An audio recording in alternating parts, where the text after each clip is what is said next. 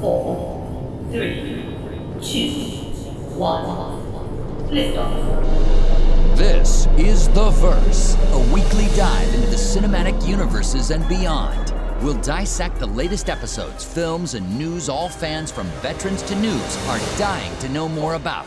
Now, here's our team of pop culture superheroes we call the Verse Squad. Welcome to the verse.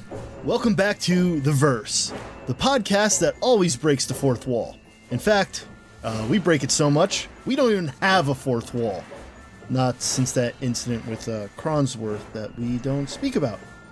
Anyways, uh, for this episode, we finally get to meet She Hulk, attorney at law. And we get to give Game of Thrones another shot as we enter the House of the Dragon. And if we have time, we may hear the brand new The Verse Confessions. Are we ever going to have time? Like, Probably not. yeah. But first, let's meet the team. I'm Norm. I'm Bridget. I'm Lucas. Bert, it's your turn. Wow, that's rich. First, he creates a stir during the last two episode intros, and now he's a no show? He created a stir? Hmm, not sure that would be my take on that. Yep, all his fault. Completely. Where is the bloke? Well, I have no idea where he is. Seriously.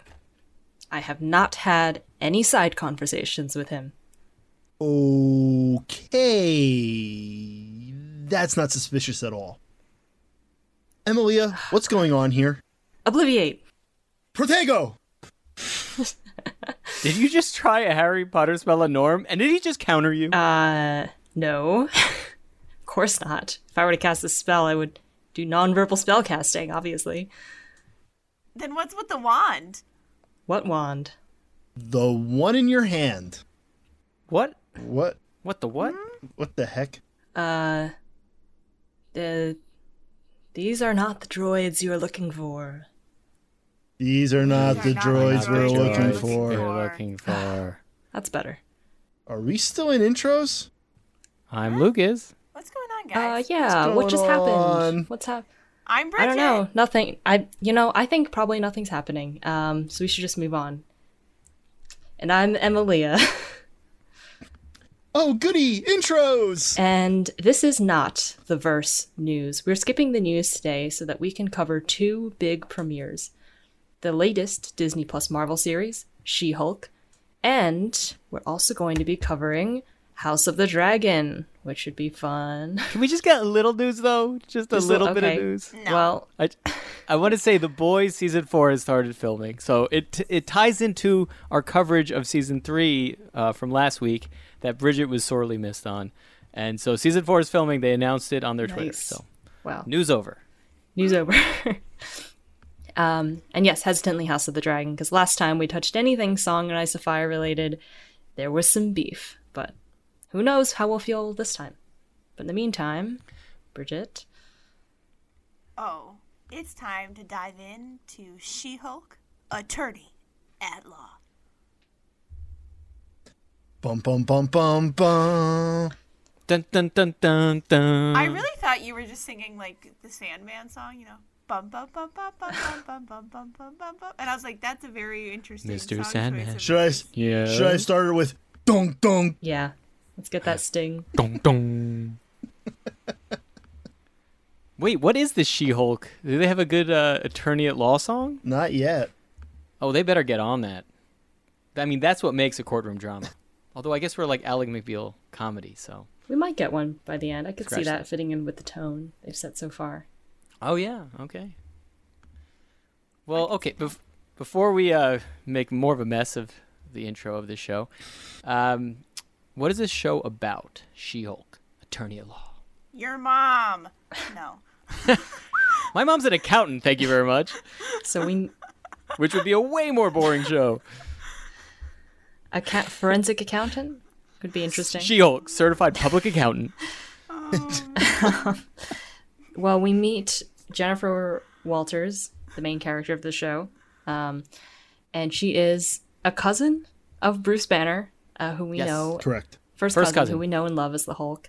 And this first episode is her origin story. How did she come to be a Hulk? How did she come to get Hulk powers and Hulk out and do other Hulk stuff? So that is what the show is about. No, I Yeah, will very say little, It was very little lawyering. very little this episode. lawyering, but I was pleasantly surprised that how they set up the first episode. Like they just jumped right into it. Like they gave us the origin story immediately. Like Well, you know that wasn't the original plan. I figured, but I liked it. Originally, they had it for season or episode seven or eight is when you were going to reveal the origin story. oh, so instead of a record scratch, you might be wondering how I got here moment. It's going to be Mm-hmm. Seven episodes from now. Okay. Yeah, and part of me feels like I want to watch that version, and I really, I actually really enjoy this version. I just feel like uh, this was done so that people would not lose their minds and have their heads blow up, and like the criticisms that would come from the crazy fan base. Like that's gonna stop them. I just think that was their motivation because it was like they had to set it up so that people who were not aware of the comics, I'm sorry, Yeah. not even the the fans, but the comics. Yeah, no, I, I agree with you. That's definitely why they did it. But So Tatiana Maslany, is that how you pronounce her name? Maslany. Tatiana Maslany? Maslany. Maslany, uh, who's utterly charming and amazing, and I'm like gonna watch this show because of her. Uh, she plays Jennifer Walters, She-Hulk. Oh, she's from Orphan Black. That's right. I mean, guess she's just so darn good. Anyway, um, but she is wonderful in this role as bringing a lot of levity and a female perspective to what it's like to be a superhero who and by the way this is okay i'm to say the reason why i completely love this character is it's something i brought up over and over again about being a superhero. It's worthless if you don't really want to save the world. If you're like my passion is law. What the what does it matter if you can like lift big boulders? Because that's not what you do. That's not where your brain's at. And so like she is the perfect character for me to be like this makes more sense to me than somebody who's like now i have these superpowers i'm going to go beat up you know evil villains it's like no do something more useful for society Yeah, this is an interesting show because it's a different perspective than we typically get for a superhero, um, where she doesn't have the same ambitions uh, that a lot of that many other heroes start with. And it's also worth noting that like this show was going to be under fire from the beginning because it it dares to be a, a she show, like but it dares to be like to to take a feminist lean. But there's just like I don't know, that kind of pressure sucks all around because it makes it sound like this is the only feminist show option you have in all of Marvel, which like having one option out of 70 kabillion like is lame already. And also that puts way too Yeah. much pressure on this show to do everything, which it simply can't. And and won't. And so it like you know, there's there's going to be a lot of criticism. It's just rife rife to be uh, piled on. So I'm, I'm sure that'll that'll come up a little bit in our discussion, but I just feel like that's important context to set. well if i would have done the modicum of research to who jessica gao was who's the creator of this show i probably would have felt a little more like relaxed and confident going in that would be something that would be speaking to me She is a writer on Rick and Morty, writer on Silicon Valley. Uh, let's go through it. What else? Um, Robot Chicken, Kung Fu Panda, Legends of Awesomeness. I mean, come on. You, I should not be shocked that what she put together was something that I feel like I'm going to enjoy and be a fan of. Even if the rest of the Marvel fan base is critical and weird, uh, I will gladly enjoy this journey. So general, been yeah, general quiet. impressions. Oh, this is my time to shine. um, well, uh, I I see. I love the Hulk. I love the Hulk. He's one of my favorite characters. He's my spirit. He's my spirit Avenger. If I had to be an Avenger, um, this show just made me laugh. Like, thirty minutes of just like unfiltered fun. Like, I don't know. I wasn't putting a lot of weight on this because I like one when the trailer first came out, like Marvel just like ripped it to shreds on the internet. Like this, like the like the animation wasn't oh, good. Oh, because that, yeah, the and they just CGI. like ripped it to shreds. So honestly, I just was like, whatever. I think this will be like it's just gonna be a nice, funny little sitcom, like to break up what we've been watching. You know, coming off of watching um, what were the last two? Oh, uh, Moon Knight and uh, Yeah. Ms. Marvel. Moon Knight, Miss Marvel. Um, you know, we had the Multiverse of Madness, just like some pretty heavy, heavy films. So I was like, you know what? Let's just it, this will be a fun little sitcom, just like a short little, short little show. Um, and that's what it did. Like it's funny. Like it was just very light. It was very light. You mean like a light-hearted sitcom like WandaVision? You know, which is just you know the funniest show ever. Um, Yuck, But yuck. what I'll I'll tell you, my favorite. I think what ended up actually be, actually being my, the, my favorite part of this episode. Uh, we got like probably the most inside look into Bruce Banner that we've had in the MCU thus far. Um, and it was very small. It wasn't heavy. It I mean, it was like heavy topic, but like it wasn't anything drastic. It wasn't dramatic, and it was like, oh, Bruce. Like that's that was like my reaction. Like, um, so I like that. Sorry, what did you just say? The and Hulk Bruce Banner is played by the one, the only, Mark Ruffalo. Yeah, he's pretty. He's pretty awesome. Uh, and we get Smart Hulk and Mark Ruffalo Hulk, so it's pretty entertaining. What what is Mark Ruffalo Hulk and what is Smart Hulk? Oh, yeah, that's a good point. See, when I say Mark Ruffalo Hulk, Hulk, I refer to human Hulk, like Oh, so Bruce, Bruce Banner. Bruce Banner, and then then Smart Hulk, Mm-hmm. which is my favorite. Actually, but now I like, I like Mexico Bar Hulk. That's my, that's my new favorite. Yeah, R.I.P. that bar. Um, and Sort of fixed They it. were rebuilt it. it. They, at they the put it back um, together. didn't seem to take that long, but I, you know, I will. My initial impressions of this are that like this seems like this seems like a fine show. Uh, I feel like it's doing what it set out to do. It's lighthearted, it's funny. Um, I like. I'm not gonna read it as like a as a cutting edge feminist show because it's not, and it never will be. Like I'm sorry. Like yeah, it's it's it's feminism 101, which I think like a huge portion of the audience desperately needs, which is great and we'll and never won't listen. So like, why even bother? But uh, if I try to read this as like a you know something that's supposed to really speak to my experience as a woman, like I'm not gonna get it. But that's okay. Like it doesn't. I don't have to put that kind of pressure on it. Any other? Yeah, I wasn't I wasn't expecting that at all. Like I thought like I I knew there would be a lot of like female oriented humor and I wasn't again taking this as like a feminist feminist approach cuz it's it's Marvel. We all saw Endgame. Like we all know what their approach to feminism is. So I just Yeah, like let's do it. wasn't We already got that. We Girls got get it moment. done. Yeah, we got our moment. We don't need anything else. What are, We got it done. what are we talking about? you, you got it done. It's over. Move Um, along. So I again, like I wasn't even thinking about that, but like I knew that I would probably like like as like a single woman who is dating, like just watching the trailers, I was like, okay, this is gonna be like relatable to me. Like this is gonna be funny, um, and and that's like the direction I see it going. Like it, it's not supposed to take you know the feminist movement by reins and be like, oh, like I am She-Hulk, hear me roar, like.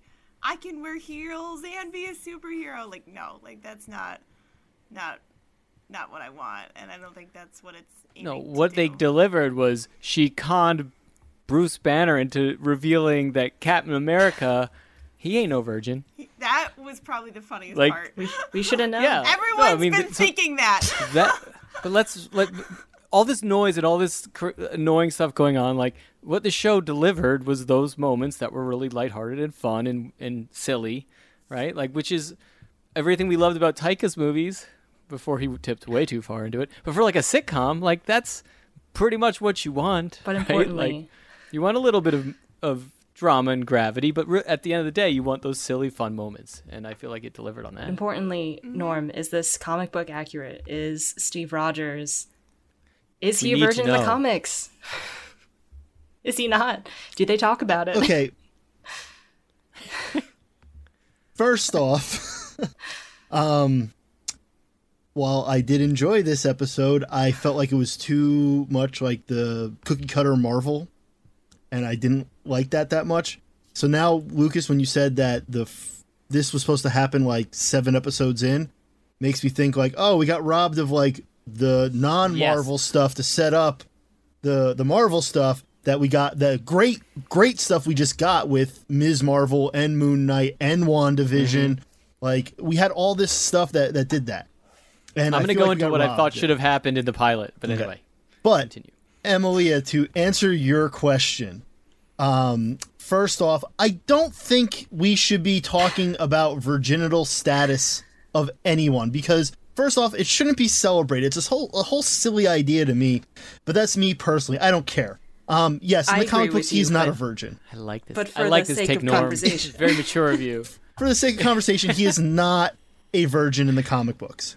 Not even close. And in the MCU, you should know he's not a virgin because in Infinity War, lives his whole there's a life. big hint.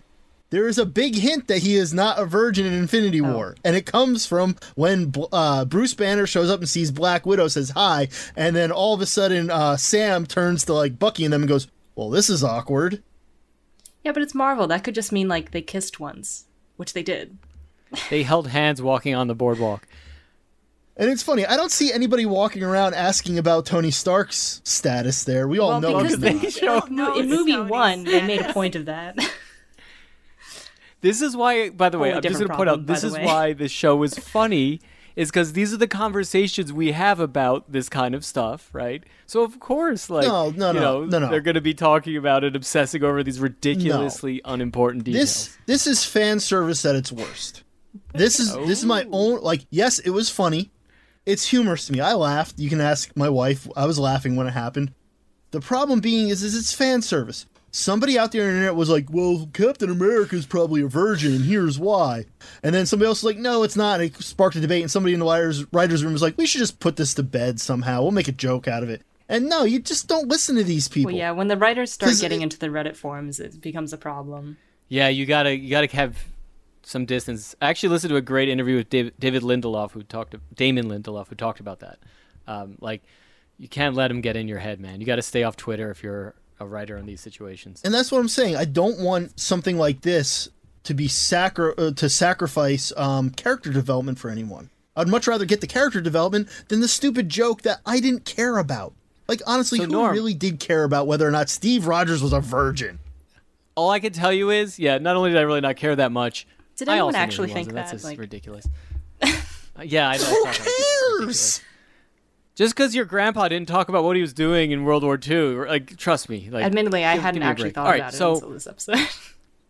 Exactly. I didn't even think about it. I didn't care. And I'm a Captain works hard for America her money, fan. Is all I'll say. Um, okay, before we get too crazy on this one, all I'm going to say, Norm, is this is why I think this would have landed better, episode seven, if that joke was made in episode seven, and uh, the whole breaking of the fourth wall. Why does it happen in the first thirty seconds of the show? I was like, it would have been way better if she goes into the court of law. Everything happens like it did at the end of the episode, where all of a sudden a super villain breaks in and her friend turns to her is like, "Do your thing," and then she turns to the Hulk and then is about to punch something and then turns to the camera and goes, "Oh, by the way," like that would have been a way better place to do the break and then resume back at the end with the action. I was just thinking from like a creative standpoint, like that would have been way more exciting and interesting. And instead, they do it like right at the drop of the hat, and it doesn't build up any tension. It just cuts to it. Yeah. It And felt forced. I, I was not a fan of the structure of this episode at all. Yeah, I I, But- I somewhat agree, mostly because it just felt like typical Marvel, which is fine, but at the same time, it's not what I was hoping for, and that's just me. I was just hoping for something different. Um, anybody out there who thinks they are fans of Marvel and think they know that oh, the only person who breaks the fourth wall is Deadpool, should really read a comic book because She-Hulk. I actually believe She-Hulk was doing it before Deadpool. So this is like comic accurate She-Hulk here breaking the fourth wall. And while it's effective in setting up comedy, and I think it's needed for because if you're going to tell a She-Hulk story right and true to the comics, you need to have her break the fourth wall. That's helpful to know because, like, I didn't have that context, and I thought that it was a little bit jarring as well at the start. Um, and then I thought it was again like weirdly timed when it happens one more time before the end of the episode where they're just like she's having a conversation with Bruce, and it's one of those like Arrested Development moments where it's like he says something and then she turns the camera, she's like he doesn't mean that, and I was like, what's happening? like if you're gonna use it, just, like use it, you know. And you'll you'll definitely see more of it. Uh, in the comic books, it was 100% to play up the comedy. A lot of She-Hulk's early comics. By the way, uh, little fun fact: She-Hulk was the last original character for Marvel that Stan Lee created. Oh, nice. And Okay. one of his things was he wanted her to have more comedy because he felt like there was no strong female comedic characters and so he wanted to make a really really strong physically strong character that also could crack jokes so he made he created she-hulk Well, what did everybody think of the comedy? Do you think like the the the banter landed, the uh, you know the comedy moments between the characters? Did people enjoy that? most of Yeah. them i'd say most of It them is were. very typical Marvel, so it's like a little a little old hat, but I think that like I mean I think Tatiana Maslany does a great job. Like she she really Mm-hmm. is a great like comedic and dramatic actress in this role, so I really appreciate that. yeah but I, I want to point out that Kate Coiro, who's the director on this one, I think I pr- pronounced her name right. Um, her c- credits include uh, Girls Five Eva, which I first season's incredible, second season kind of drops off, but that's not her fault. Uh, Dead to Me, great show. Modern Family, It's Always Sunny in Philadelphia. She directed four episodes. The gang wins the big game. Charlie's Home Alone. Time's up for the big game, and the gang beats Boggs. Great. Oh, the ladies reboot, which she has some great episodes under her belt. So, and the Mick, which is such an underappreciated show, and Brooklyn Nine Nine, which is also a great show. Uh, so she has really good comedy sitcom chops, which I can understand why they tapped her to direct this pilot. So yeah, I think Tatiana Maslany does a great job as the comedic part. Um, I think they, you know, when when uh, they have Bruce Banner and Mark as, as Mark Ruff Mark Ruffalo is Bruce Banner, when they have him being the straight man all the time, it works really well. But there's a couple times where they tried making him not be the straight man, and I don't think it landed. I think that's where Yeah, I think that's where the Mark comedy was falling yeah. off for me. Keep Mark Ruffalo as the straight man. Yeah, yeah. Speaking That in is comedic terms, Literally not what he in is uh, in this show as well. He's the Laurel to the Hardy, right? But he I can't remember which one's the straight man. anyway. he he he dabbles into the the you know the comedy part a little bit too much in this and i think that's where like the comedy kind of fell flat but any time where he was staying true to the uh the straight man it was it was perfectly fine the the comedy landed for me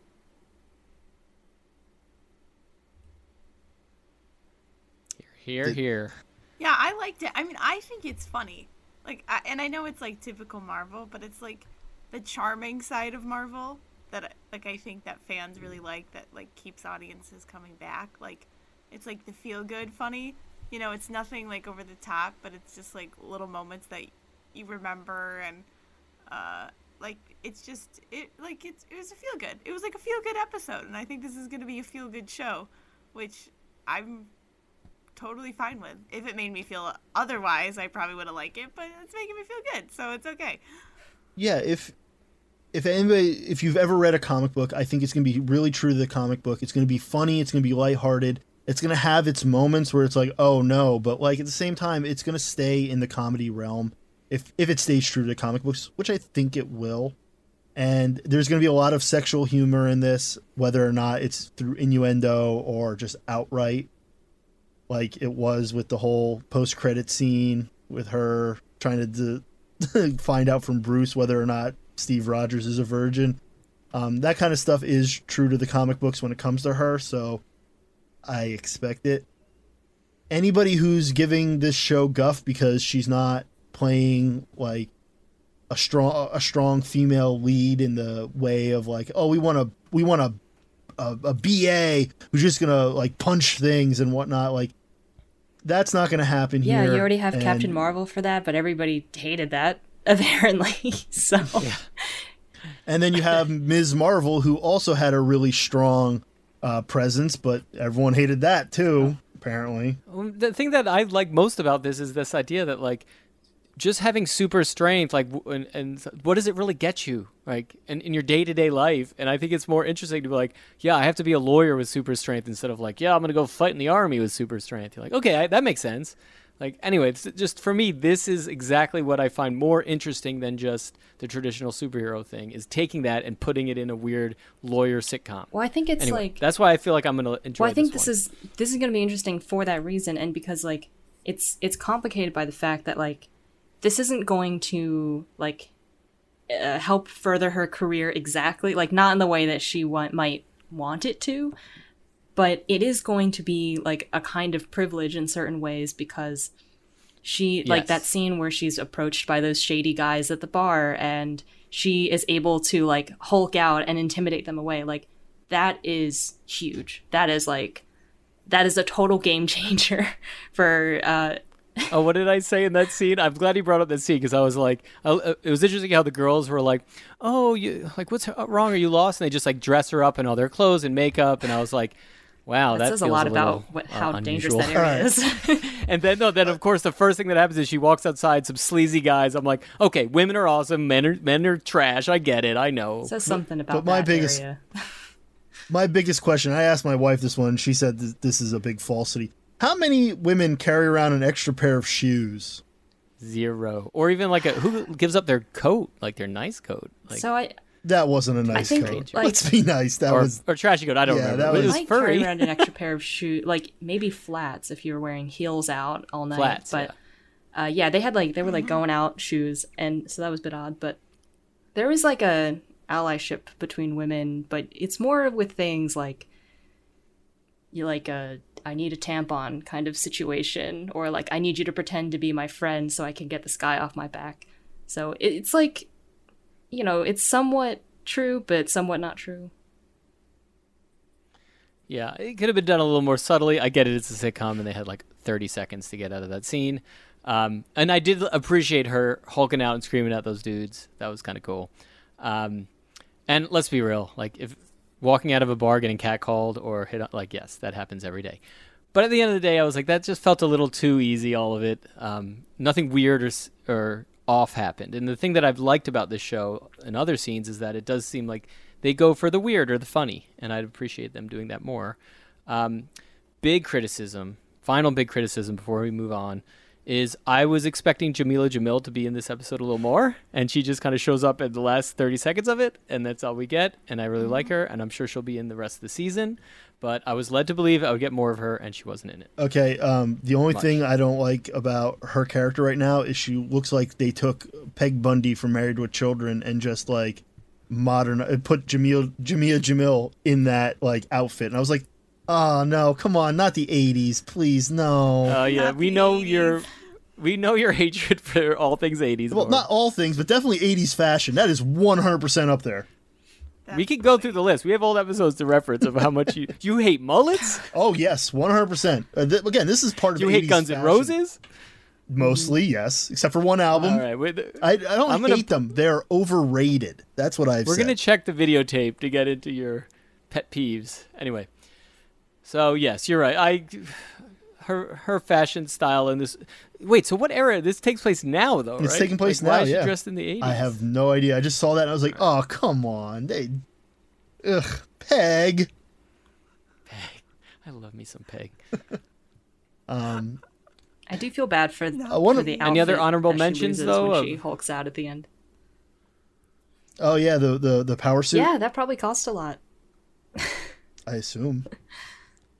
I did like that when she gets back to normal and she just looks totally disheveled. I, I thought it was funny that night. they were like, uh, her friend was like, wait, wait, wait, the shoes, the shoes. And she's like, oh, Smart. thank you.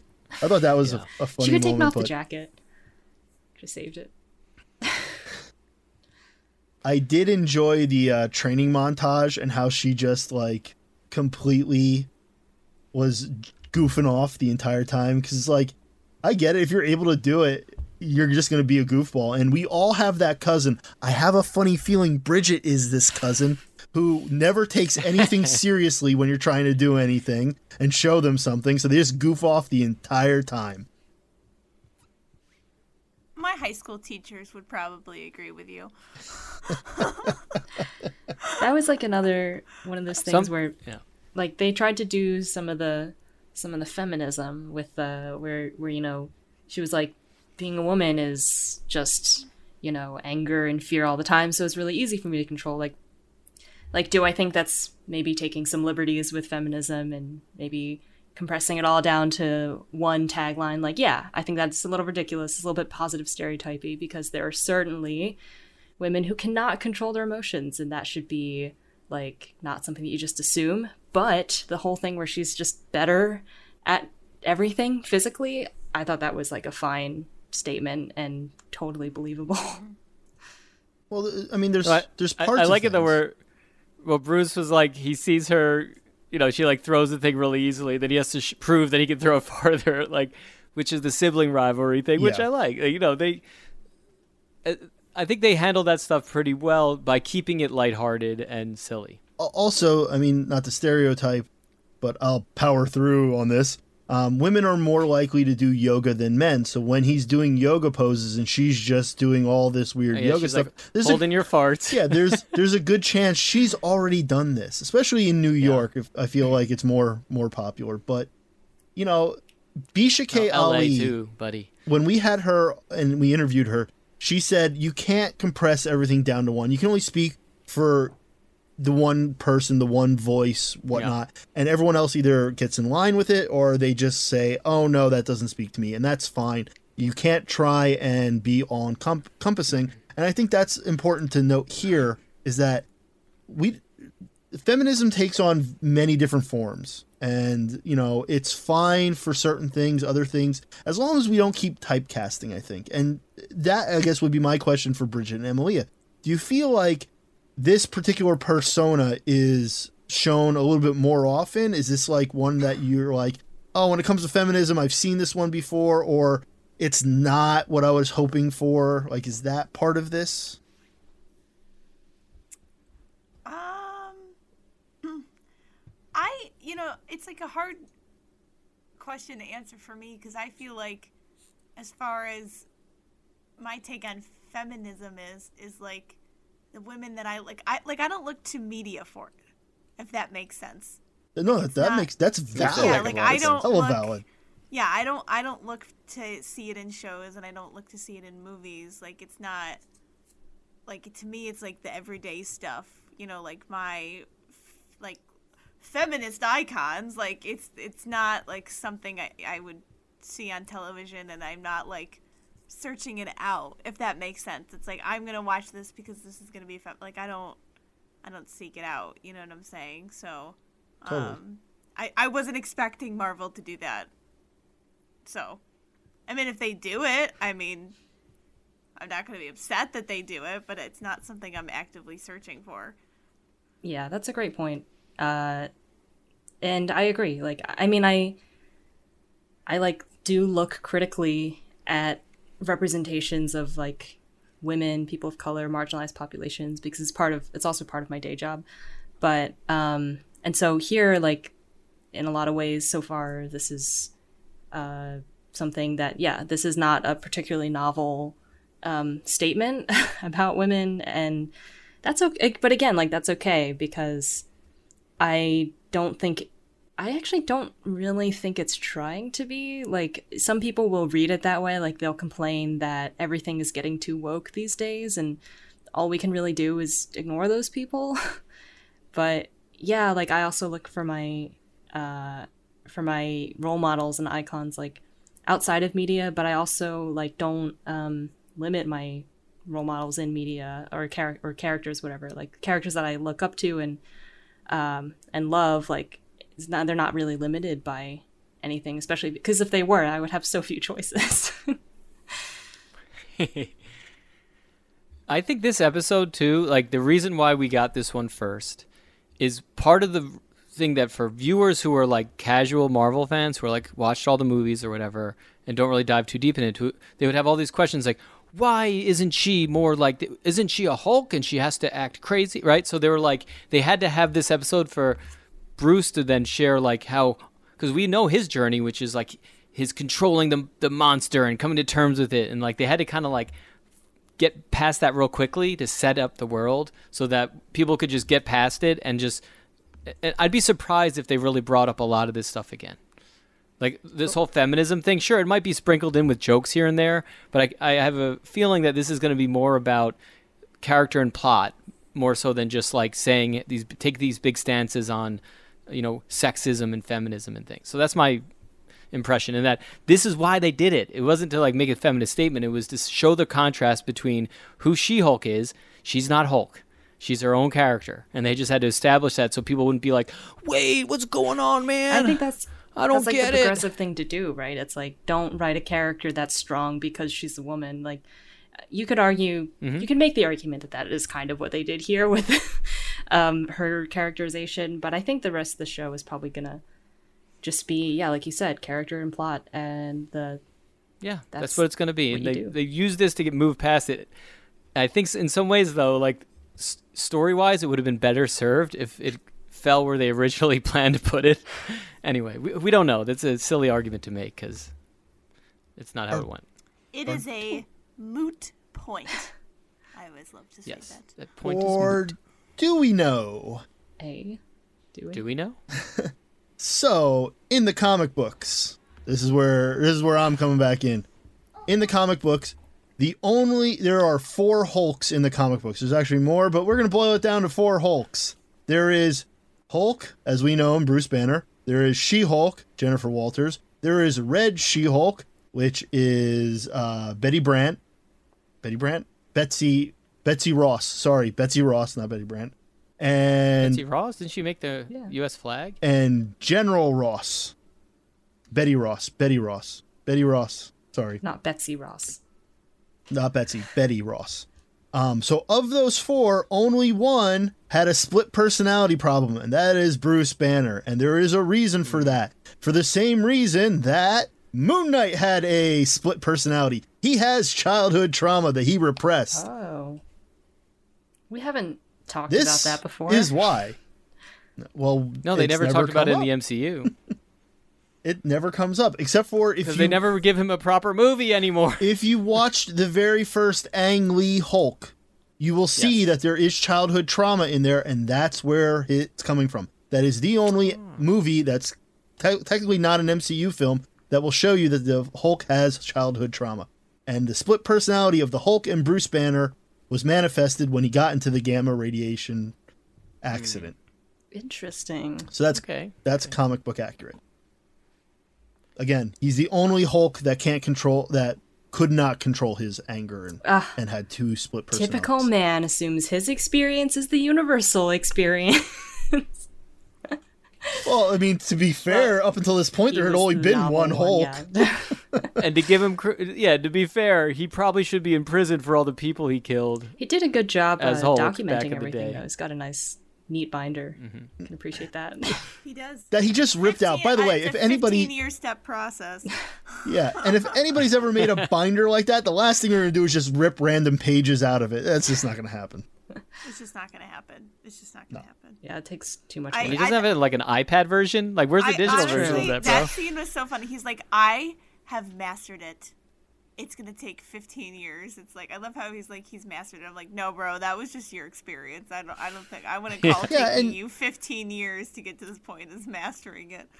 And and some of the criticism online about that revolves around him basically mansplaining, and it's like, listen, when he was the Hulk and Bruce Banner, when he had the split personalities, he did a lot of things that he was highly ashamed of, that he probably has nightmares at mm-hmm. night about and whatnot, and he does not want his cousin, who he definitely loves, mm-hmm. to go through that.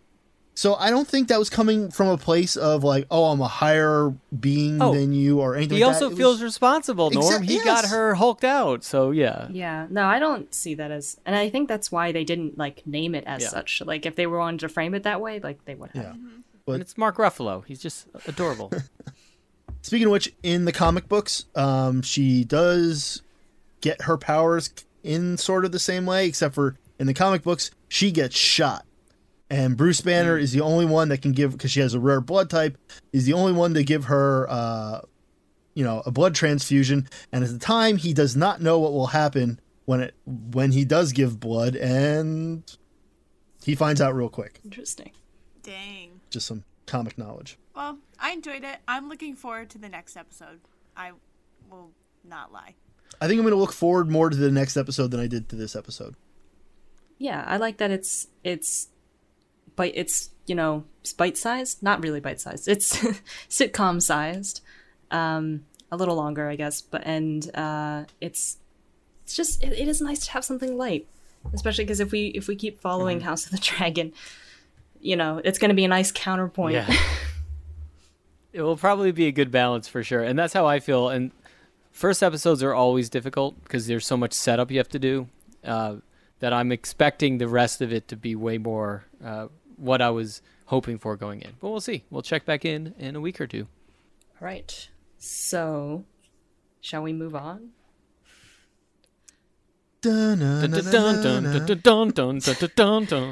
We so guys, we sang that song all together. no, Remember? I wouldn't. I wouldn't say all together. all it was you now. and I, Lucas, and I think Cronsworth, if I'm correct chimed think in. I was there. Are Somebody, you saying Crodsworth was good for something? I'm gonna get you on the record. two other people were a little timid to try and do this. I was present.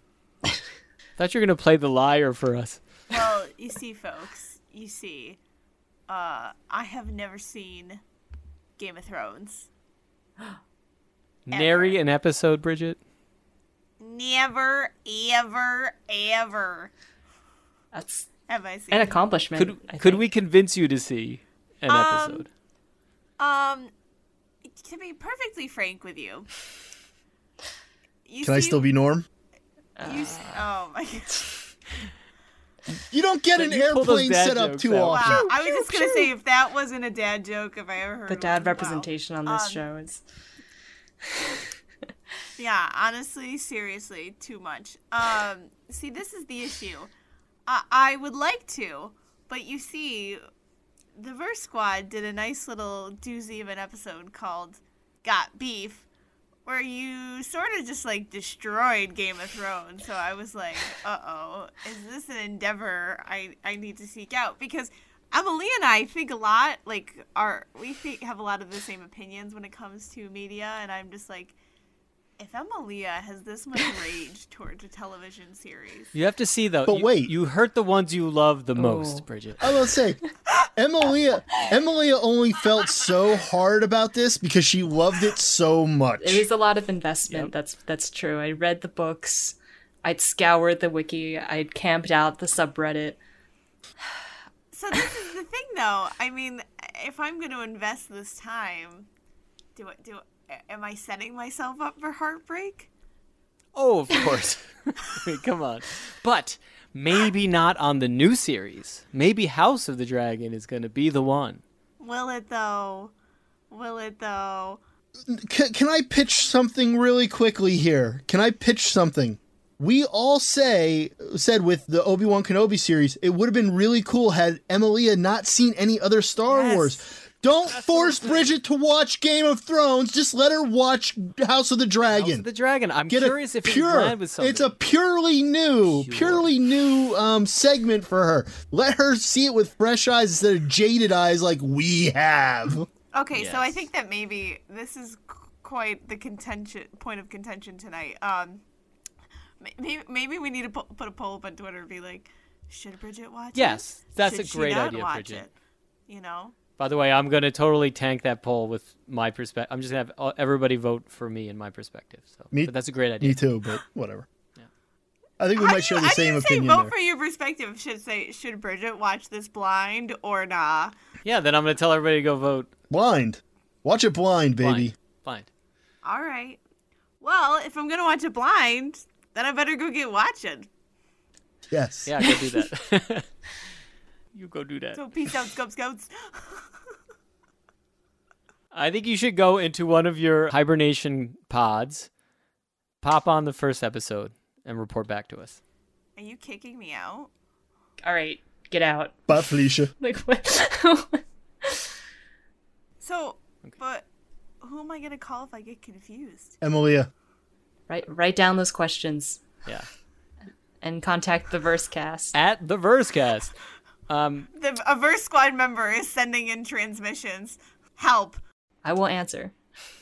I do want to point out this is the most watched uh, episode of a show for HBO. Yes. Of any Whoa. show? They released that last night. Yep. Oh, probably Yeah. because their Let's viewership Any show. now, Which is not surprising. grew. You guys, but I hate I hate being a mainstreamer.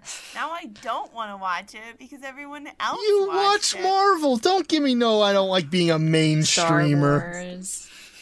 Yeah, come Star on. Wars, the most popular show ever.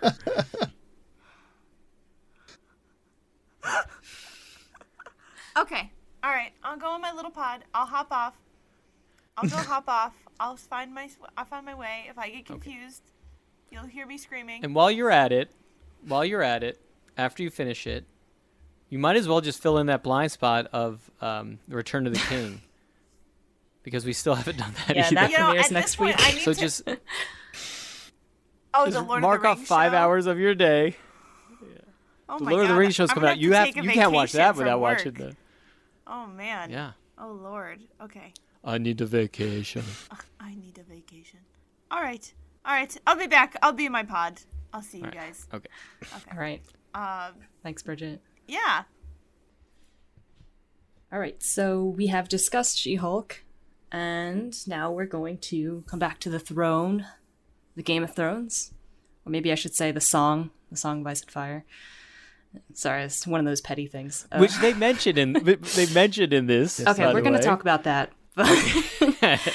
Um, our relationship with Game of Thrones, this the show is complex. Uh, you know, I think for obvious reasons. Anyone who was uh, aware of the culture, uh, aware of cultural phenomena in the last uh, five, ten years. So that was, you know, if you if you want to hear our opinions about Game of Thrones, though, tune into episode twenty six, Got Beef, where we discuss our beef. But this is not Got. This is House of the Dragon, aka Hot D, which is what George R. R. Martin calls it. So that's what we're gonna call it too. Hot Can we, D? can we not call it Hot, D. D? I don't really No, want to I'm call totally it Hot calling D. it Hot Hot D D. from now on. Thank you very much. So this show uh, takes place before the events of Game of Thrones, um, uh, almost 200 years beforehand, uh, before the birth of Daenerys uh, and everyone that we know and love there. Um, and it kind of fits into the Game of Thrones world because it's like it's it's a historical tale, and then there's a couple of things that like we might recognize from the actual from the Game of Thrones series that are referenced in this first episode. Correct. And they tell us all this in the first Uh, 10 minutes of the show. That first opening card where we had to put everything at Daener- on Daenerys as well. The what was it, hundred and some odd years Yeah. b- before Daenerys, and and they fade everything else around it, and they leave that little two nuggets there, and I'm like, but then they go back and then then they also have like voiceover narration to tell us more, right? Like there's just so They tell much us about why we're in the situation we're in now. Where to me it was just so much I was like I feel Come for on, them, though. man. There's a lot of history. There is, and it's funny because I'll tell you, I was trying to get my wife to watch this with me. She would watch Game of Thrones with me, and I actually got her really into it after a while. But she would watch it so she could go to sleep. It was like, uh, it was like putting on white noise so she could sleep. So I'd have to watch episodes two or three times for her to finish them. she was like, I was like, please just watch this with me. So she finally sat down to watch it with me.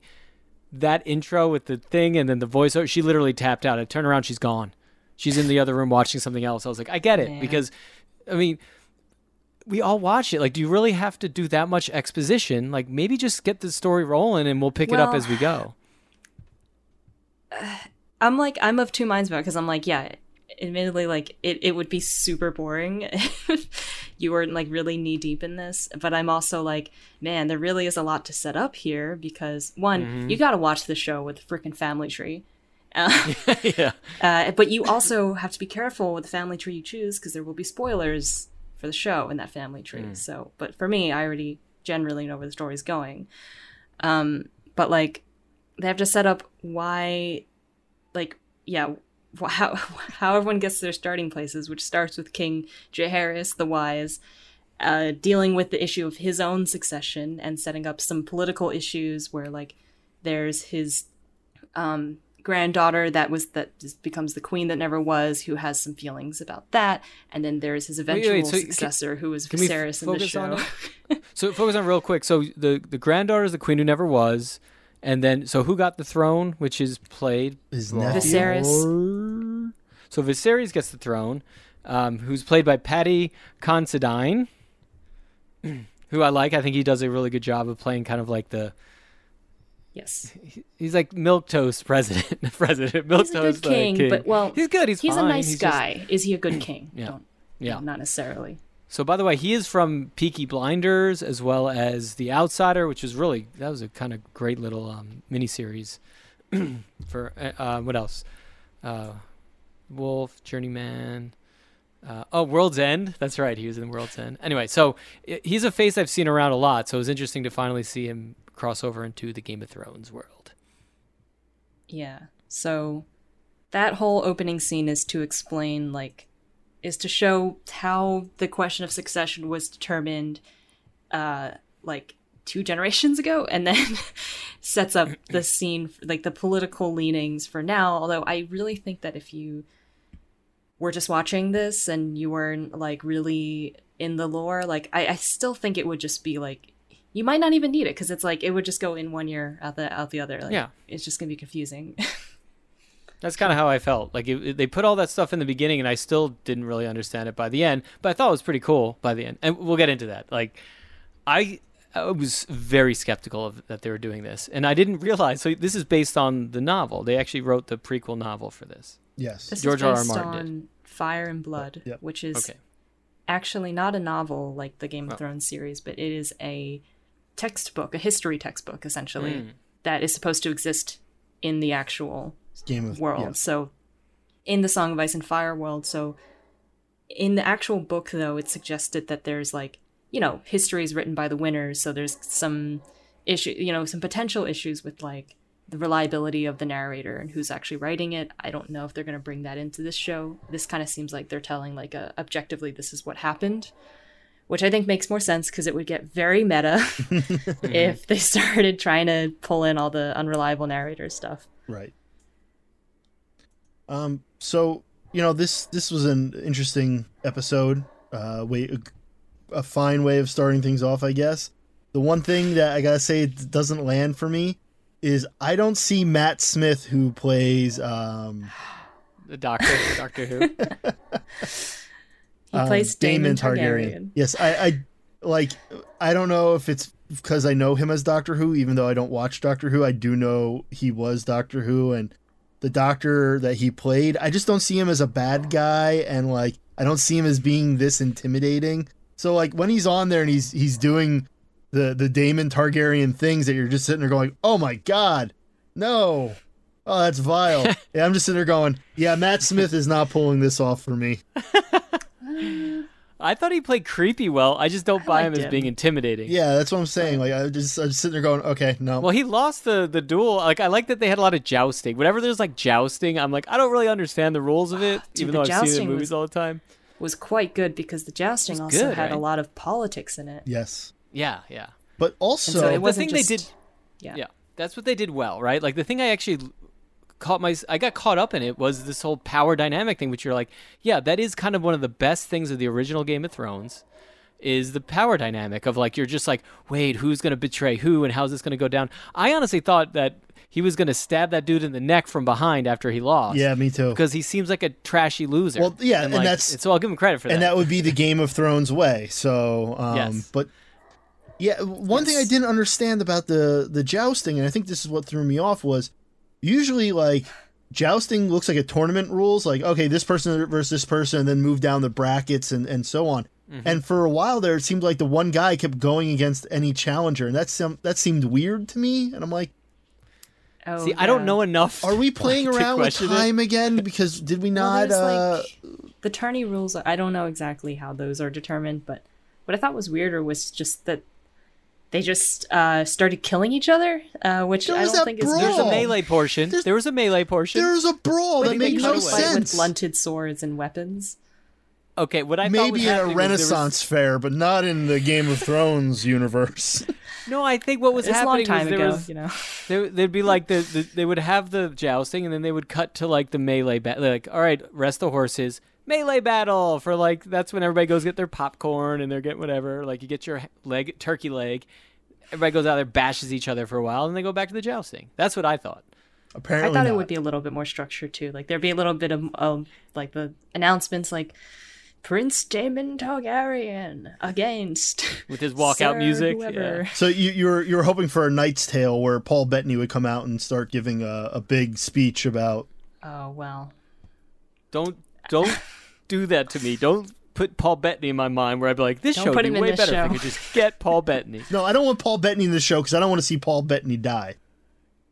I've already seen that twice, three times. Well, do you know what? Also, I don't want to see incest show again. Like oh. they Oh, were cre- creeping get on ready it a little bit. incest. Oh no! Come on, that that's like a There is going to yes, be on, so there's much good- incest. It's like they learned the wrong lessons of what people liked about. So this is my complaint. this is and Norm, like the, I they're blame the you. Targaryens. They have to like it's kind of It's part their thing. It really Emily, you're is, absolutely though. right. And they decided I to know tell their is. story instead of Norm's idea, which is now I tell everybody, I'm like, Norm, you ruined this. I'm like, we should have followed Murder Girl, Arya. We should just be following her adventures around the What's whole wide west of world with new Westeros? characters, new new adventures. Or what I really wanted from this was not this. I wanted High Valyria. Oh, would you have wanted to see the doom of Valyria, Who's, or what's High Valyria again? Oh, like even further back, like way, way back. would you have wanted to see like the doom of Valyria, Yes, or before that? That to me is more interesting than what this is going to be, and I that's because I That's know fair. a good bit of the book, uh, A Fire and Blood. So I don't Especially because with Valyria, it suggests that like one, the doom of Valyria is very mysterious. Some kind of world-ending event that happened over there. Maybe a meteor is, you know, hypothesized, but. After the doom, Valyria like still exists, and people sort of sail into it, and they usually don't come back.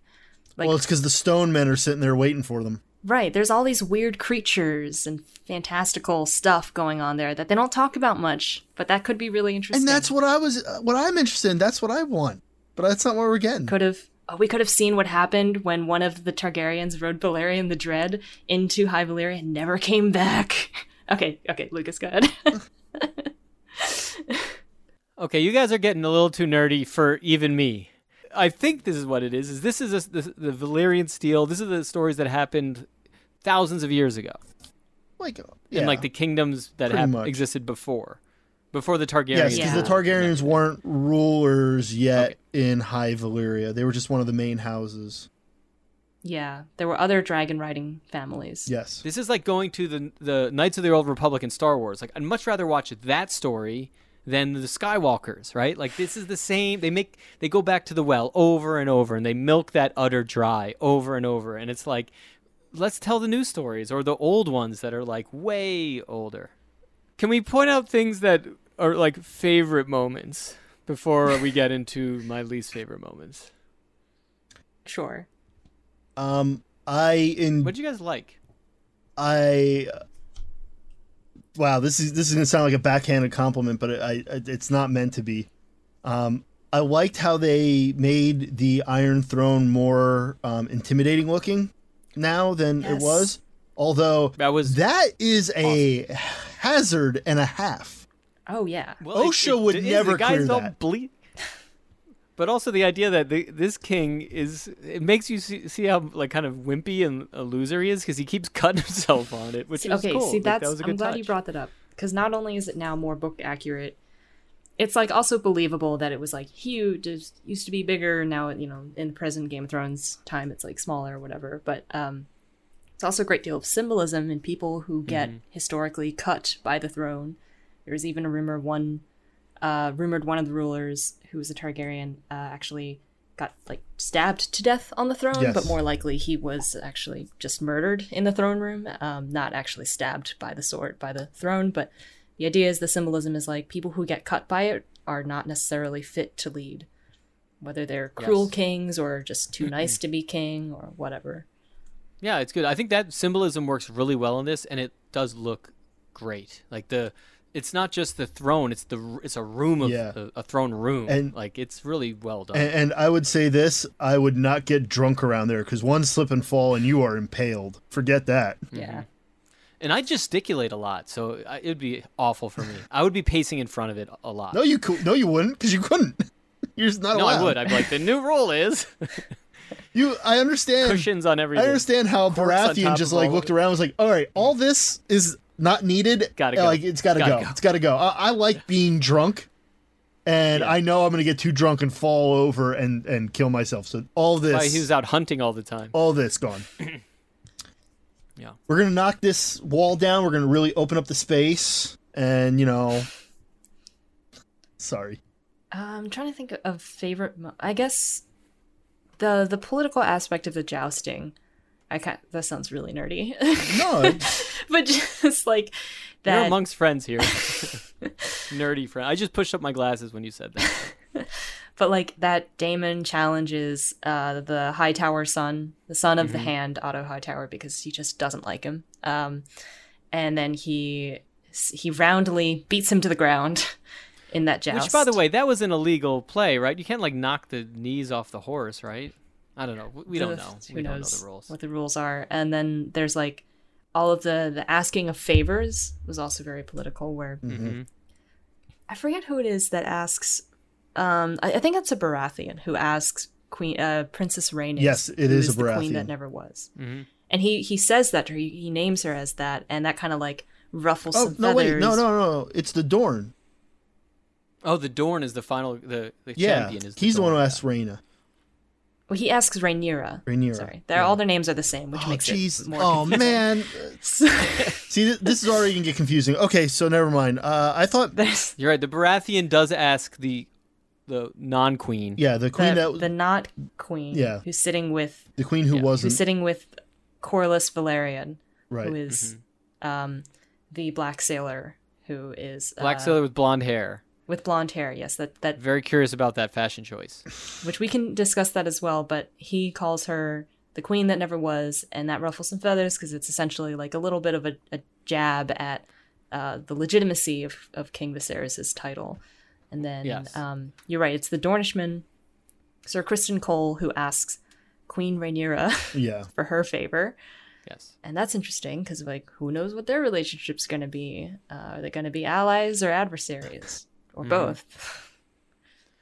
So th- okay, th- we're getting to the thing I liked, which is up until the last few minutes of the show, I was not going to watch another episode. Partly because I did not like all the like annoying. Oh, the gold cloaks. We're gonna go out and massacre people. Here's pointless castration and a lot of like unnecessary like There's a lot of violence TNA. for violence sake. yeah, it, it just felt like, but it wasn't didn't really do much to help push the story along. It was just kind of like, okay, we get it. This is what you have to do. Check the box. Um, Well, I think but then that the, the gold cloaks, I think that scene made sense, but I think they just overdid it.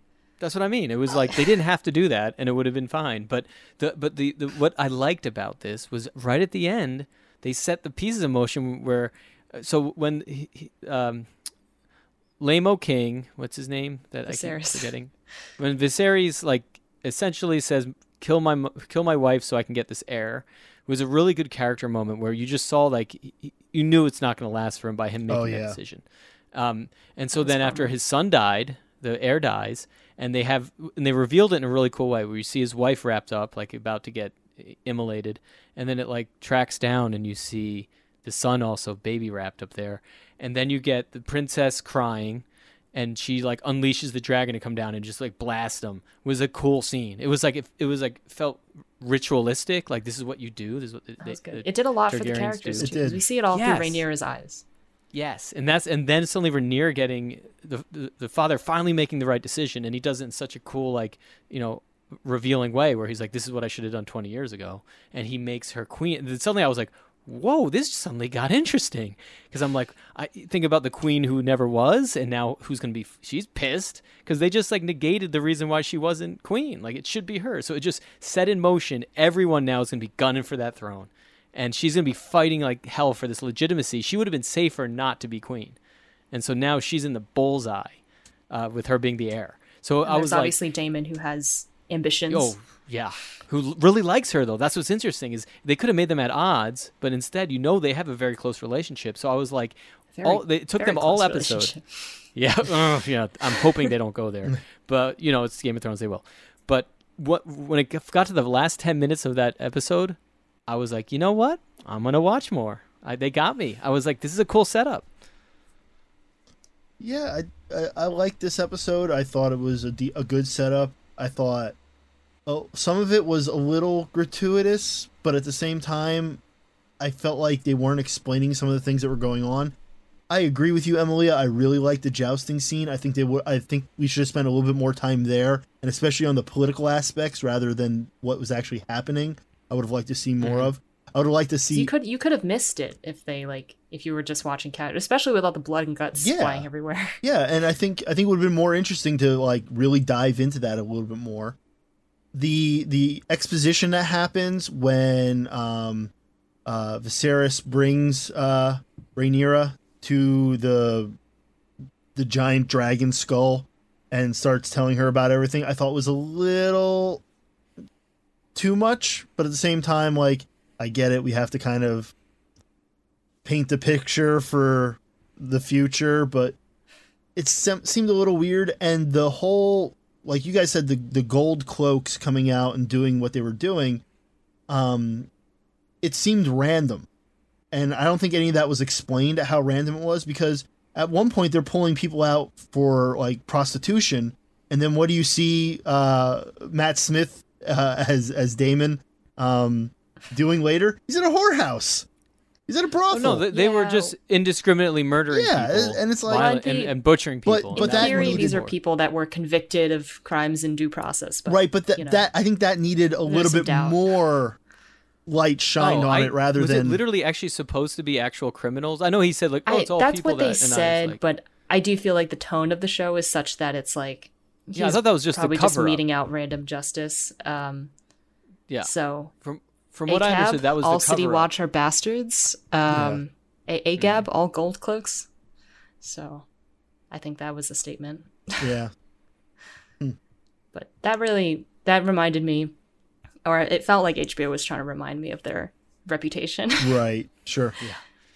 Exactly. um and then lastly uh this part really didn't land for me too much was uh the orgy scene um oh yeah, Again, the Be- gratuitous orgy. because unnecessary. because the boys did it so well with hero gasm where it furthered the plot so much whereas this it Thank didn't you. do that and like No. lucas you had it right with the boys like it furthered the plot it was about character development this didn't give me any character development other than Nope. like i saw uh Daemon sitting there being the sad guy at an orgy crying a little. Yeah, and I'm yeah, like- he's the sad I'm guy like- at an orgy. What a loser. he's the one throwing the orgy why No, the worst part is there were he gave a speech and there's a, this couple doing it in the background. and They like stop to watch him. I'm like, just go, just, Just why- keep What are you guys doing? Have fun. It's just- It felt so lame. Like honestly, those those the the gold cloak scene and that scene to me. And I, listen, I'm a fan of sex and violence typically, but it has to be pushing story or And it didn't. And I felt like those were just really lame. They were just they felt like gratuitous and and lame.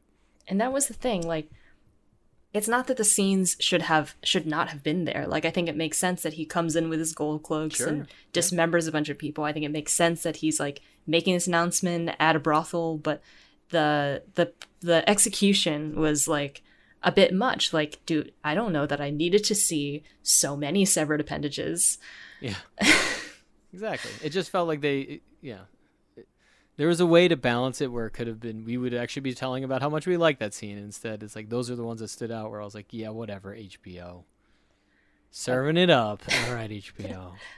Like, oh, this is why everyone that- liked Game of Thrones. No, we liked it because in those those in those moments there was actually some story going on. This one, not so Well, much. do you know what they also had a lot of originally in the Game of Thrones? Is they had um, Tyrion Lannister, who was funny, and he would have Bronn, who we loved. Like they had funny, Oh, don't lighthearted people too again. that would How do you- balance it out. ruined tyrion I know, but like when it started out, like so much of the show was balanced out with actually some humor and something interesting. Like they need to get, they really desperately need a, a character or some storylines that can bring some levity and some fun. Because the original one had a lot of like really fun and exciting characters in it. Yeah. Not just depressing like, sad th- sex. think uh, I'm just gonna compare this, the this like a sex scene like this to a sex scene in the um, season one of Game of Thrones that really pushed character, and that was with um, Danny's brother. Viserys. Yeah, It is Viserys. Oh God, wow. Um, Viserys is with that the the the the hooker. I'm just gonna say hooker, prostitute, whatever you want to say, and it's pushing his view on how the world's supposed to be, and it's giving background in the world, and he's talking about fondly, like oh this and that. Oh, they call me the last dragon, blah blah blah, this and that, and it was it was pushing story. These sex scenes in this one didn't push that at all. Exactly. That's fair. Like they they were doing a little bit of character work just to be like this is the kind of guy that Daemon is, but it's Yeah, not enough. It's background. Yeah. But I know that we don't we might be running out of time a little bit. There's a couple of things I want to cover. Shoot. some what's um some Easter eggs or like details maybe that I noticed. There is a weirwood tree um Yes. in that was cool. King's Landing, in uh, where uh, Rhaenyra and Alicent, her friend, um, also the the daughter of the Hand, um, Alicent Hightower. So they're friends and they're hanging out in like the gardens or whatever. There's a weirwood tree, which is kind of odd because they're most of those trees were cut down in the south during the invasion of Westeros, like ages and ages and ages ago.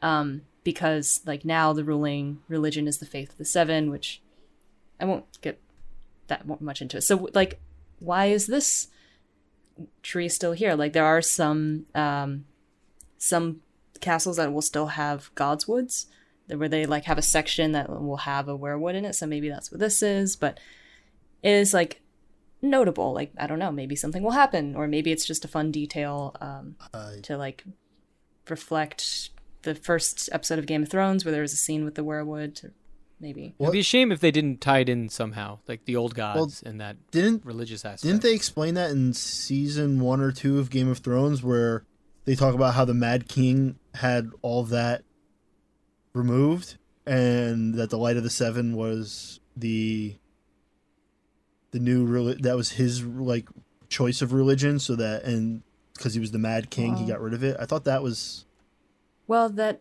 that cutting down of all the weirwoods and the the religion of the seven actually happened. Like that happened uh, far beforehand. right, but I, I thought the ones that were left that he The Mad King might the. Mad King ordered all to be destroyed. Yeah, I don't know. I'd have to refresh on that. That like maybe yeah maybe this is just like the one that will be cut down in a few generations. Right. Um. let's see what else. The dragons are fun, um, but they didn't. We didn't get a lot of time with the dragons, so I don't know. I'm that okay with that. Keep them, talk keep about them it. like on the periphery and only use them when necessary. I will say though, uh, so far Daemon Targaryen's dragon looks the most badass. I'd like the That design of the dragons really look really good. The dragons do Yeah. like actually look different from each other, which Yes. is nice. Um, fun fact: Daemon Targaryen's dragon is named Caraxes and is nicknamed the Bloodworm because it is deformed. It has a super long neck and an extra pair of wings on its hind legs.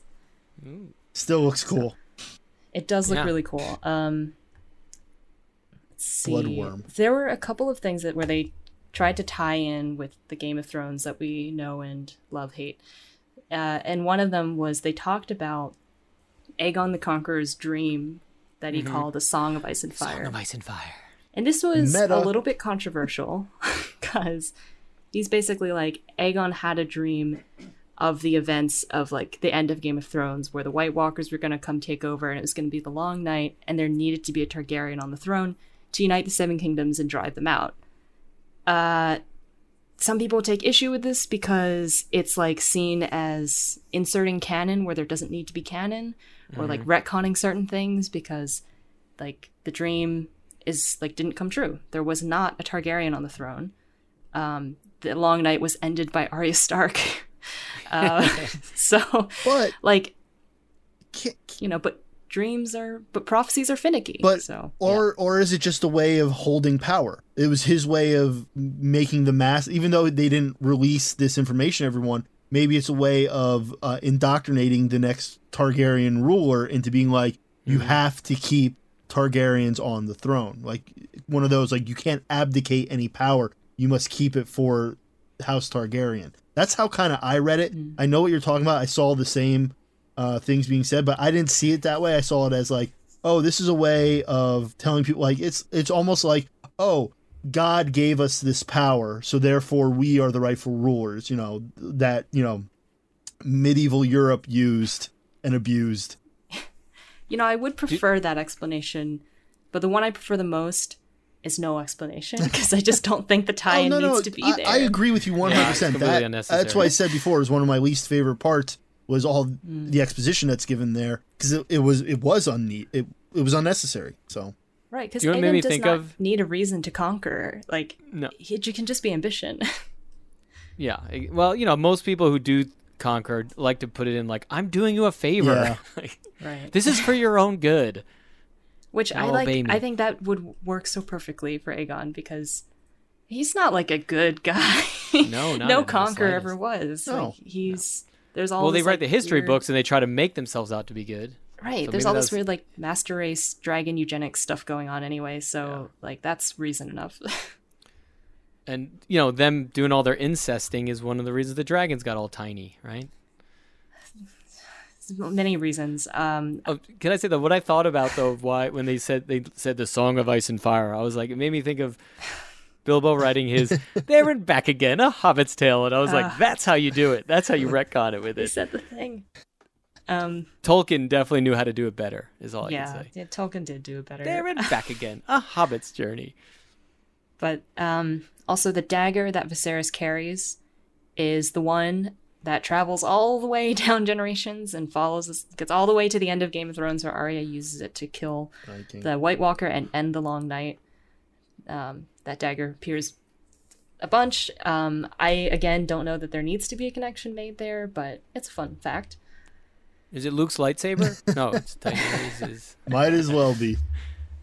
some kind of Valyrian steel dagger that's very significant, apparently. Um, when Rhaenyra and Alicent are talking about history in the Godswood, this is maybe too small of a detail to share, but the history that she's referring to is of Nymeria, the warrior queen, who led Rhoynar refugees, who are who were refugees from the free cities of Essos.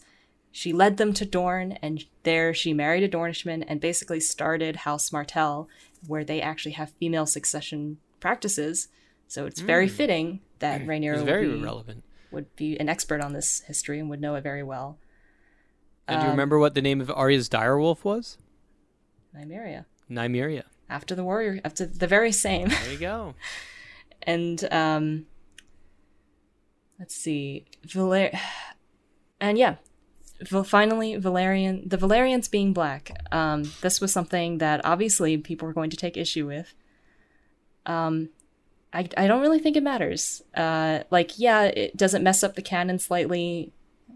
Sure, Does but I though? don't Like, really care. Well, Do so we know Velaryons from the original one- from from the original series? It Because they're more like kind just talked about in the history books, right? it does kind of not make sense because House Oh, Velaryon is actually um, intermarried heavily with House Targaryen, has been for many generations. So they all are supposed to kind of look the same, but they all have white hair. Well, I mean, That's okay. That was my question. Was that a stylistic choice? Was he like, I'm gonna try to blend in with these folks? So he's like, I'm gonna dye my hair. So I mean, the, the only thing I have there, and like I honestly don't care the color of their skin. The question is, is like, what happened? They all just disappear? What All of them? Maybe that's Maybe that'll be explained. I don't know. Maybe like they mixed enough by the time we get to Game of Thrones. Maybe day. there'll be another prequel that'll go back a hundred more years after this one finishes. So this is one of those things that I just like. Is it technically like? Is it maybe a little inaccurate? Sure, I don't really care though. Does it matter? It doesn't matter. But Just- I mean, Tell a good story, and you know, like I said, where this ended made me excited to watch more. Like hands down, I was like, no, okay, I'll tune in. I'm not listen. I'm not gonna come in with the what I used the juice I used to get wanting to watch the Game of Thrones series like midway through, but I'm intrigued. I'll watch more. So I'm not sure what else to go into. I mean, I I did like it. I liked this show so far. Um, I don't love it. I think there was like some some big flaws that we talked about, but I'm just I think I'm mostly just happy that I get to dig back into this lore. Like I have a good Yeah. excuse for it. so I forgot how much I enjoyed that. And I do think they're going to deliver on that level where if like you pay attention to this stuff, like they're going to not hold back from doing this density, right? And I like that actually. You don't and that's the thing is you don't have to always explain it. Just have it there in the background and have the characters talk about it, but like you don't have to like over explain any of this stuff cuz it's it becomes just the setting and that it enriches the world that of, of that we're hmm. watching. I'm excited for this, but I am very cautious of this because my concerns are I don't want them feeling like they need to tie into Game of Thrones too much.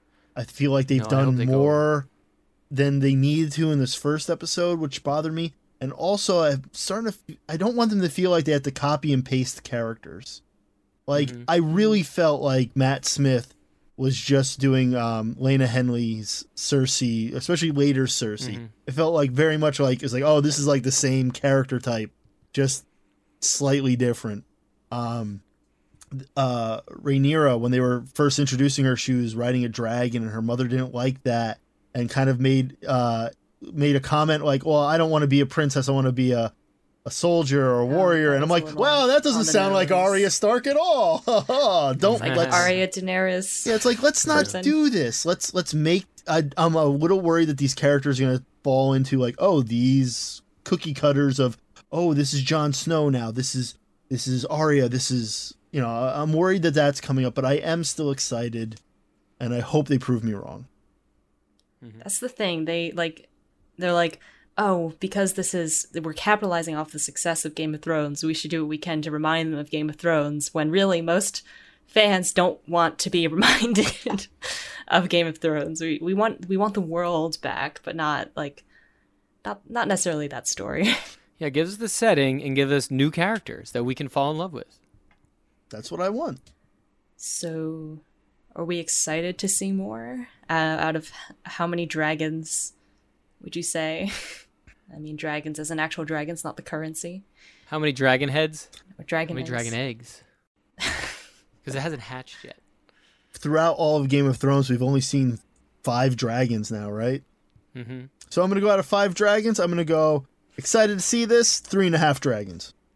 And Bloodworm is definitely the f- one of the full dragons because that one Uh, looks awesome. I will say three dragons um, out of five, but you know that's more than I truly. When like halfway through that first episode, I was at one dragon, uh, but by the end of it, I got up to three.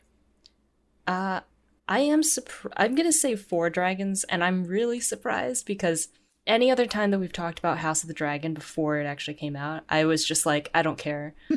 I don't. I like. I don't care. I'll watch it, like I guess begrudgingly, and now I just like You're going back to your abusive ex, is what you're doing. I'm just remembering all the good times we used to have. I have so many wiki tabs open. That's awesome. Uh, maybe I should read Fire and Blood. Yeah. well, what I hope for Emilia is that you maintain this level of excitement and you keep doing your research because I'm not going to do it. And you bring it every time and fill us in on the on the little details we missed because that actually made me like the episode more hearing you describe those little background uh, nuances that I didn't pay attention to. Yeah, but but going off of what uh, Norm was saying earlier, I would like to petition now for the story of the doom of Valyria and its aftermath, yes. No, I- nor we're doing your first story where we go follow. I want to follow. the journey of Rhaenys, Stannis, whoever who flew off on Valyria and never came back. Exactly. This is what I want. This I, I, I want. I want west of Westeros, Westeros with Arya Stark, and I want the fall of Valyria, the doom of Valyria. All Whatever right, those are call it. both better ideas. But Hey, we'll see. it'll- Let's it'll be- them I a would, It'll be I would settle better- for It'll be better than the Jon Snow uh, Oh, uh, jeez. Oh. series. no. Don't I can't believe me. that's. I I would Don't even settle me. just for Robert's Rebellion, which would really be retreading, you know, old Oh, yeah. ground. But Yeah, hopefully that uh, Jon Snow miniseries or series gets the axe like Batgirl and all the others did. uh, Kit's gonna be heartbroken if that happens. Well, Hold the door. Hold door. That's what has- needs to happen to Jon Snow's story. well, I mean, I, I, I at least could probably talk about this for a while longer, but, uh, you know, nearing the end of our uh, of our time here. So and and you know maybe predictably we did not actually get around to the verse confessions. So maybe next episode. So make sure you tune in to see if we ever get there. I still had a lot of fun talking about She-Hulk and Hot tea. Hot D. oh my god! I am not calling it again. you made me like it more, Emilia. Hot D. Uh, so I hope y'all enjoyed it too. And if It's you canon. did, be sure to subscribe. It is canon now, by the way. Hot D. Yeah, we went. Martin himself. We go to, we go from talking about Hot D with George R. R. Martin, and then we have Hot D Captain America style, basically talking with Jennifer Walters, wanting to know if Captain America is a virgin. Wow, we really tied this one in together. Yeah, there you go. We did it. the full verse circle. Um, if you enjoyed talking about all this uh, hot D as much as us, be sure to subscribe to The Verse, wherever you find your favorite podcasts Apple, Stitcher, Spotify, Amazon. We're on them all. And if you would, be so kind, give us a five star rating. It really does help a lot. Also, you can reach us on Twitter and on Instagram at The Versecast. So please follow, share, and interact with us there. And if you want to follow me, Lucas Longacre, you can follow me at Luconian Logic on Instagram and on Twitter. If you want to follow me, Emilia, you can follow me on Twitter at EmiliaU. If you want to follow me, Norm Felker, you can follow me on Twitter at random underscore white guy. And um, hoping Bridget's down in her pod catching up on Lord of the Rings, uh, Lord of the Rings Return of the King. Um, she can be found on Twitter and Instagram at Bridget Brogan16. And there's our fearless producer, Stephen Pruzikowski, who you can be found on Twitter and Letterboxd as at FilmSnork. Uh, last I heard, he was wrestling with a bloodworm. Yikes. All right, well, time to wrap up. Put those engines into hyperdrive. We're off to our next cinematic universal destination. Yep, there's our music. Thank you for listening, and we'll see you next time in The Verse. The Verse is presented by ScreenRadar.com and produced by Stephen Pruzakowski. What are you doing out here, Bert? Just giving me watch and chain a little bit of the old Bo Peep. Can we try that again? Remember, BB's not here to translate. Follow me there, laddie. I'll forget you ain't training that uh, proper English. Uh, yeah, I guess. Don't call me lady. I was just saying, he's giving me noggin a bit of a old break. What was you up in the engine room, Emily? Um, I think I understood most of that one. Well, I guess I needed a break too. I'm just Well, I'm just tired, Tired of the my intro introduction being ruined by Norm. Wait just a minute. uh that was weird. Crikey. Are we like Are we twins? Well, fly me. He's like two peas in a pod. I do declare. Hmm, I guess we are. Just wish there was something I could do, something we could do maybe, to get back at him. Well, I do like the sound of that. What have you got in mind here, lass? I don't know, don't call me Lass. Uh, I don't know, I mean, we could ruin his intro by having you no show. That would probably drive him insane. Oh, Ain't a bad idea. Eating better. We could switch the labels on his medication. That'd be a laugh. Uh, that might be a bit much. Um, or, or, what if we hid his mic before the podcast? Or, uh, replaced his Captain America shield with one that says I love Tony Stark?